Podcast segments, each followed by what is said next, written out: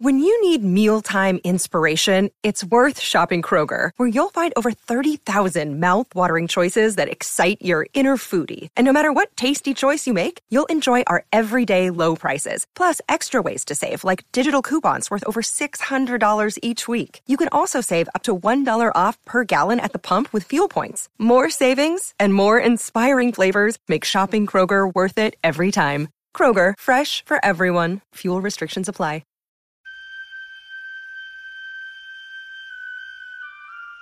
The poem says, "Human voices wake us, and we drown. But I've made this podcast with the belief that human voices are what we need.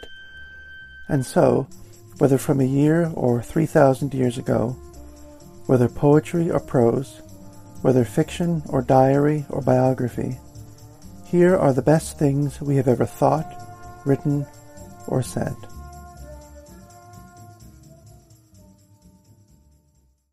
Over the last few years, I've been able to put together and bring out a handful of little pocket-sized books of poetry through S four N Books, and I've called the series uh, S four N Pocket Poems, and it was Whitman's Song of Myself that made up the first two volumes, the original edition and the last version of the poem, the eighteen fifty-five and eighteen ninety-two, and there was also Tennyson's In Memoriam. And just this week, two other books came out in the series. Uh, one of them has the first two books that Robert Frost brought out, A Boy's Will and North of Boston. And the second one is one that I'm really proud of, uh, having made the selection uh, for my favorite of his poems. It's just William Wordsworth's selected poems, and it's about one hundred fifty pages or so. And it has every it has everything of his that I really love, other than uh, excerpts from the Prelude. And just to sort of uh, celebrate that book and just to celebrate him, I wanted to read three poems from the book here, three of his uh, most famous poems. The first one is what is known today as the Ode, Intimations of Immortality, although when it was first published in eighteen oh seven, It uh, just had the title of Ode, and it wasn't until, I believe, eighteen fifteen that the poem was sort of edited and uh, messed with slightly, as Wordsworth liked to do, and only then did it take on its common name right now, Ode, Intimations of Immortality. As with Whitman, so with Wordsworth, the version that I read here and the version that I wanted to publish in the book uh, comes from the earliest published edition. There was a time when meadow, grove, and stream, the earth and every common sight, to me did seem apparelled in celestial light, the glory and the freshness of a dream.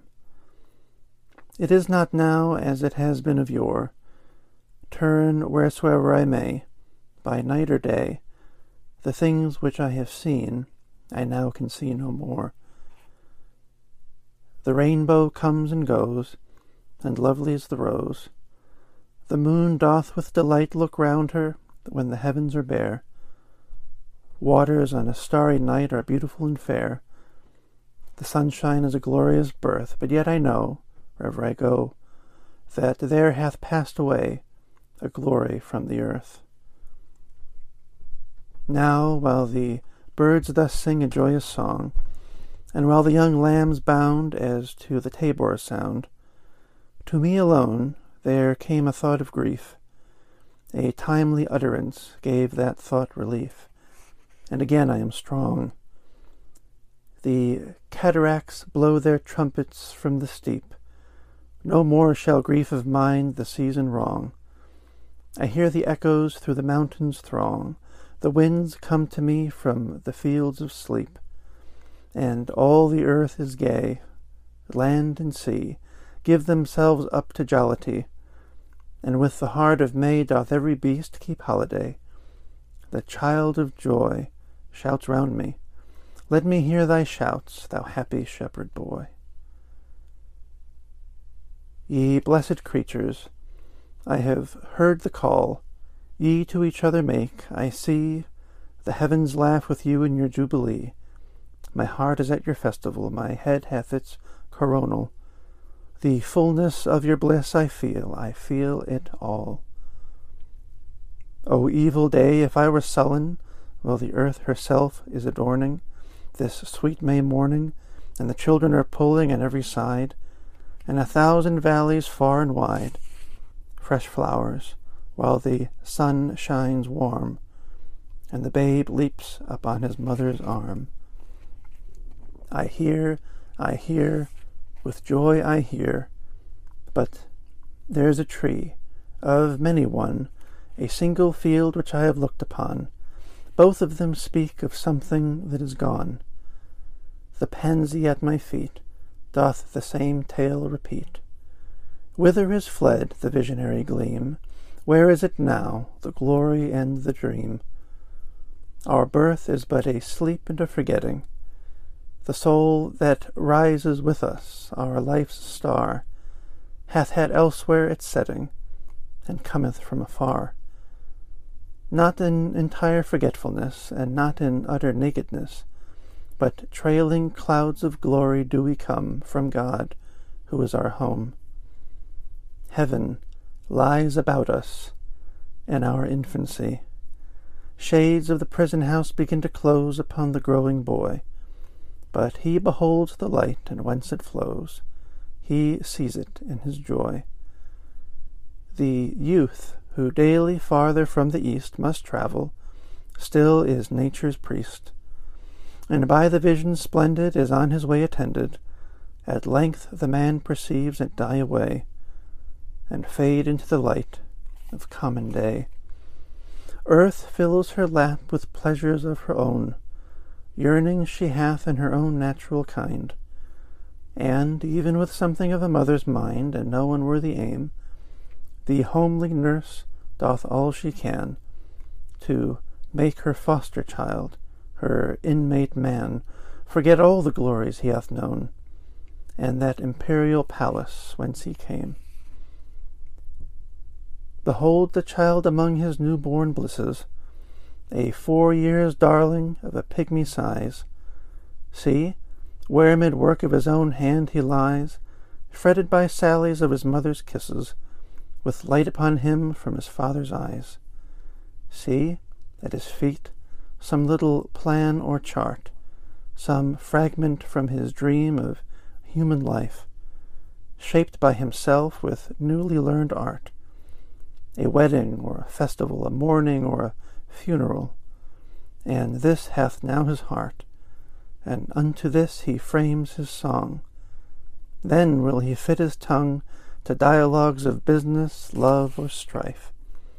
But it will not be long ere this be thrown aside, and with new joy and pride the little actor cons another part, filling from time to time his humorous stage, with all the persons, down to palsied age, that life brings with her and her equipage, as if his whole vocation were endless imitation.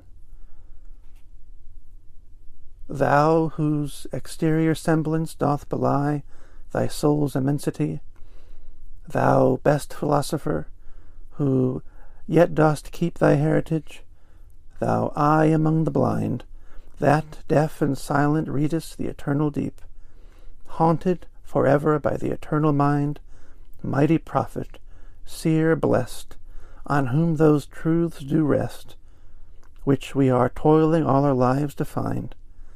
Thou, over whom thy immortality broods like the day, a master over a slave, a presence which is not to be put by, to whom the grave is but a lonely bed without the sense or sight of day or the warm light, a place of thought where we in waiting lie.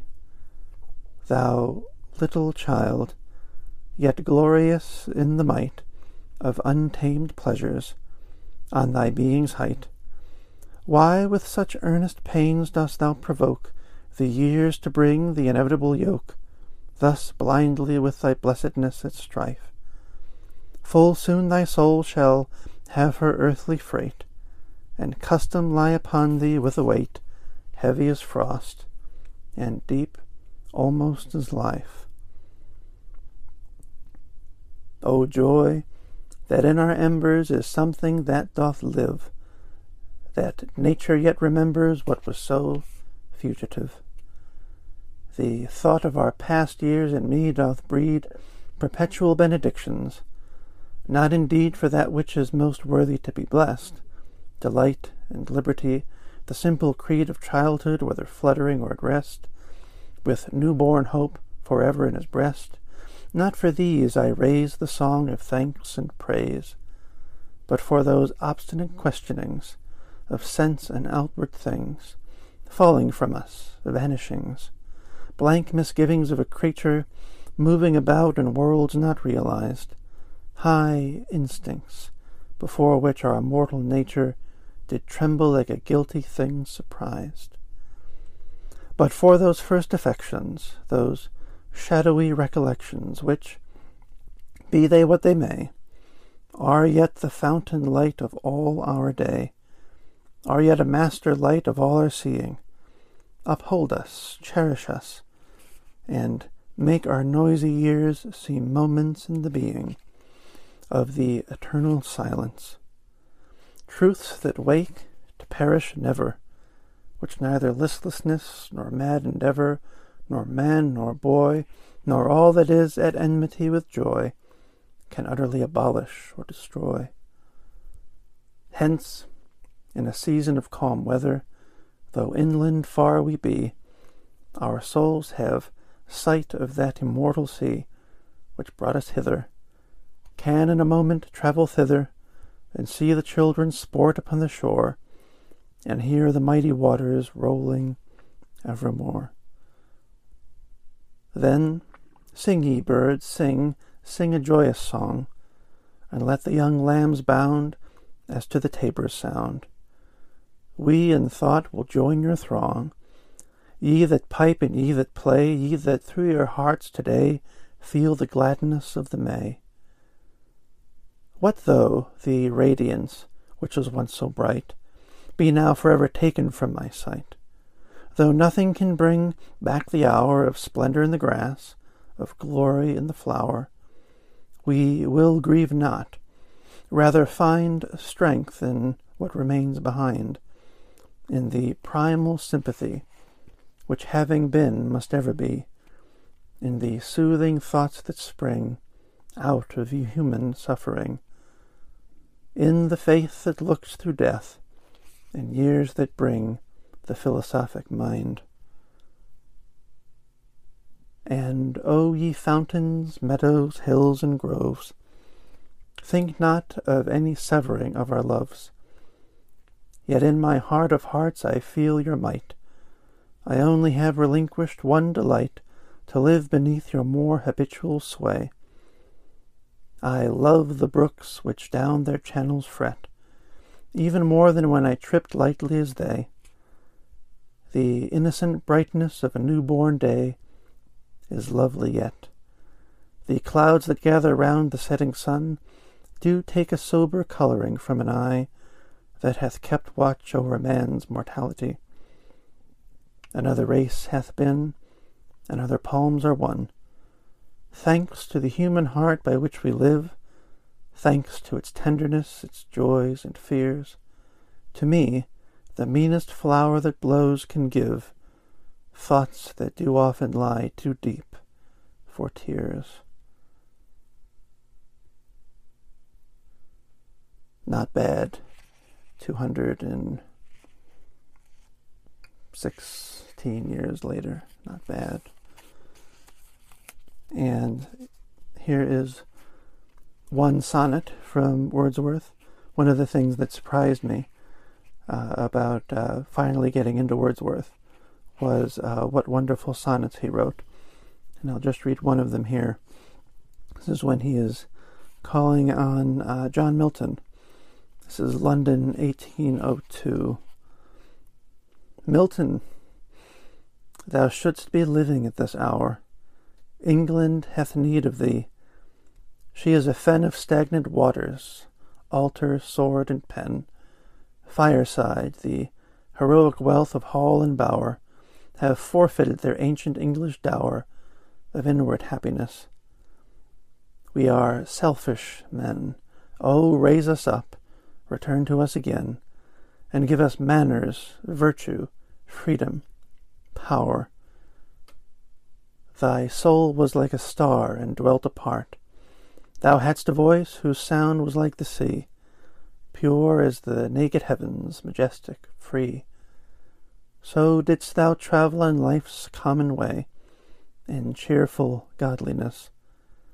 And yet thy heart the lowliest duties on itself did lay.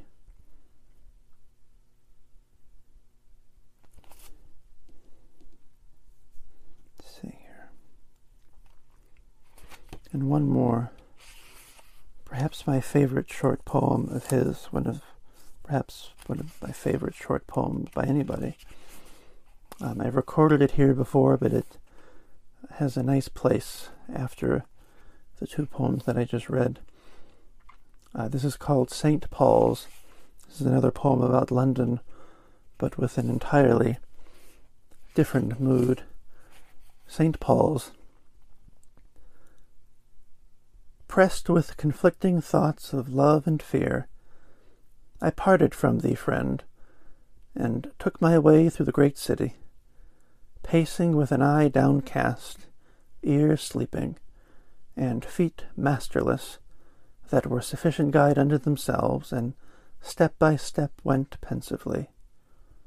Now, mark, not how my trouble was entirely hushed, that might not be, but how by sudden gift, gift of imagination's holy power, my soul in her uneasiness received an anchor of stability. It chanced that while I thus was pacing, I raised up my heavy eyes, and instantly beheld, saw at a glance in that familiar spot, a visionary scene, a length of street laid open in its morning quietness, deep, hollow, unobstructed, vacant, smooth, and white with winter's purest white, as fair, as fresh, and spotless as he ever sheds on field or mountain.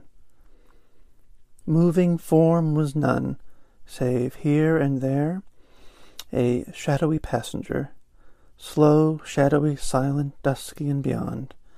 And high above this winding length of street, this noiseless and unpeopled avenue, pure, silent, solemn, beautiful, was seen the huge, majestic temple of Saint Paul, in awful sequestration, through a veil, through its own sacred veil of falling snow. And I'm feeling inspired here, so I'll read one more. Uh, the first or second night that my daughter spent at home after she was born, I remember it must have been eight or, eight or nine o'clock at night, and uh, it was still in the middle of winter. And I remember her in her rocker in one of the swings that would help her sleep, and she wasn't swinging uh, just yet, but uh, I remember pulling the ottoman up close to where she was, and this is the first poem that I ever read to her. This is the first thing she ever heard me read from, and I can still sort of see the curious, bizarre look on her face, wondering, not just still wondering just exactly who I am and what our house was, but now what exactly are you doing with this thing and the noise you're making with your mouth with it? Um, I remember all this very clearly, and I have it written in the paperback of Wordsworth, and now this is one of the one of the pieces in the small book I made that um, I'm really happy is there just for that memory. This is the first thing that I ever read to my newborn daughter, and it is from uh, a sequence of five poems that Wordsworth called Poems on the Naming of Places, and this is just part one. It was an April morning, fresh and clear the rivulet, delighting in its strength, ran with a young man's speed, and yet the voice of waters which the winter had supplied was softened down into a vernal tone, the spirit of enjoyment and desire, and hopes and wishes, from all living things went circling like a multitude of sounds. The budding groves appeared as if in haste to spur the steps of June, as if their shades of various green were hindrances that stood between them and their object. Yet, meanwhile, there was such deep contentment in the air that every naked ash and tardy tree yet leafless seemed as though the countenance with which it looked on this delightful day were native to the summer. Up the brook I roamed in the confusion of my heart, alive to all things and forgetting all. At length I to a sudden turning came in this continuous glen, where down a rock the stream, so ardent in its course before, sent forth such sallies of glad sound, that all which I till then had heard appeared the voice of common pleasure, beast and bird, the lamb, the shepherd's dog, the linnet and the thrush, vied with this waterfall and made a song which, while I listened, seemed like the wild growth or like some natural produce of the air that could not cease to be. Green leaves were here, but 'twas the foliage of the rocks, the birch, the yew, the holly, and the bright green thorn, with hanging islands of resplendent firs, and on a summit, distant a short space, by any who should look beyond the dell, a single mountain cottage might be seen. I gazed and gazed, and to myself I said, our thoughts at least are ours, and this wild nook, my Evie, I will dedicate to thee. Soon did the spot become my other home, my dwelling, and my out-of-doors abode.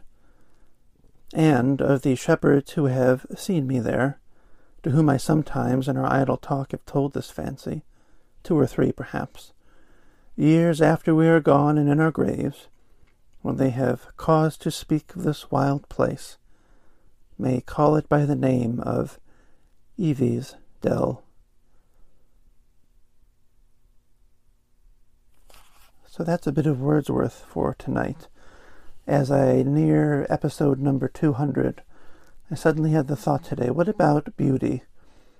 Uh, what about happiness? I realize there's not a whole lot of that sometimes on this space.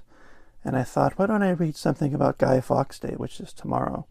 Uh, why don't I read something about what the C I A did with uh, mind control drugs in the fifties and sixties? And then I stopped myself and said, what about beauty? What about happiness? And uh, I make a, a promise here that I will hope to keep, that uh, the next two hundred episodes, however long it takes to make them, will have a bit more of that, a bit more of beauty and happiness. And I hope that uh, these handful of poems have suggested as much tonight.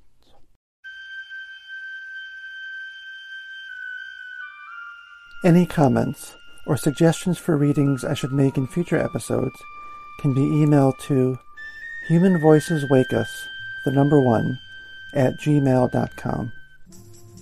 Links to each work used in this episode can be found in the episode description.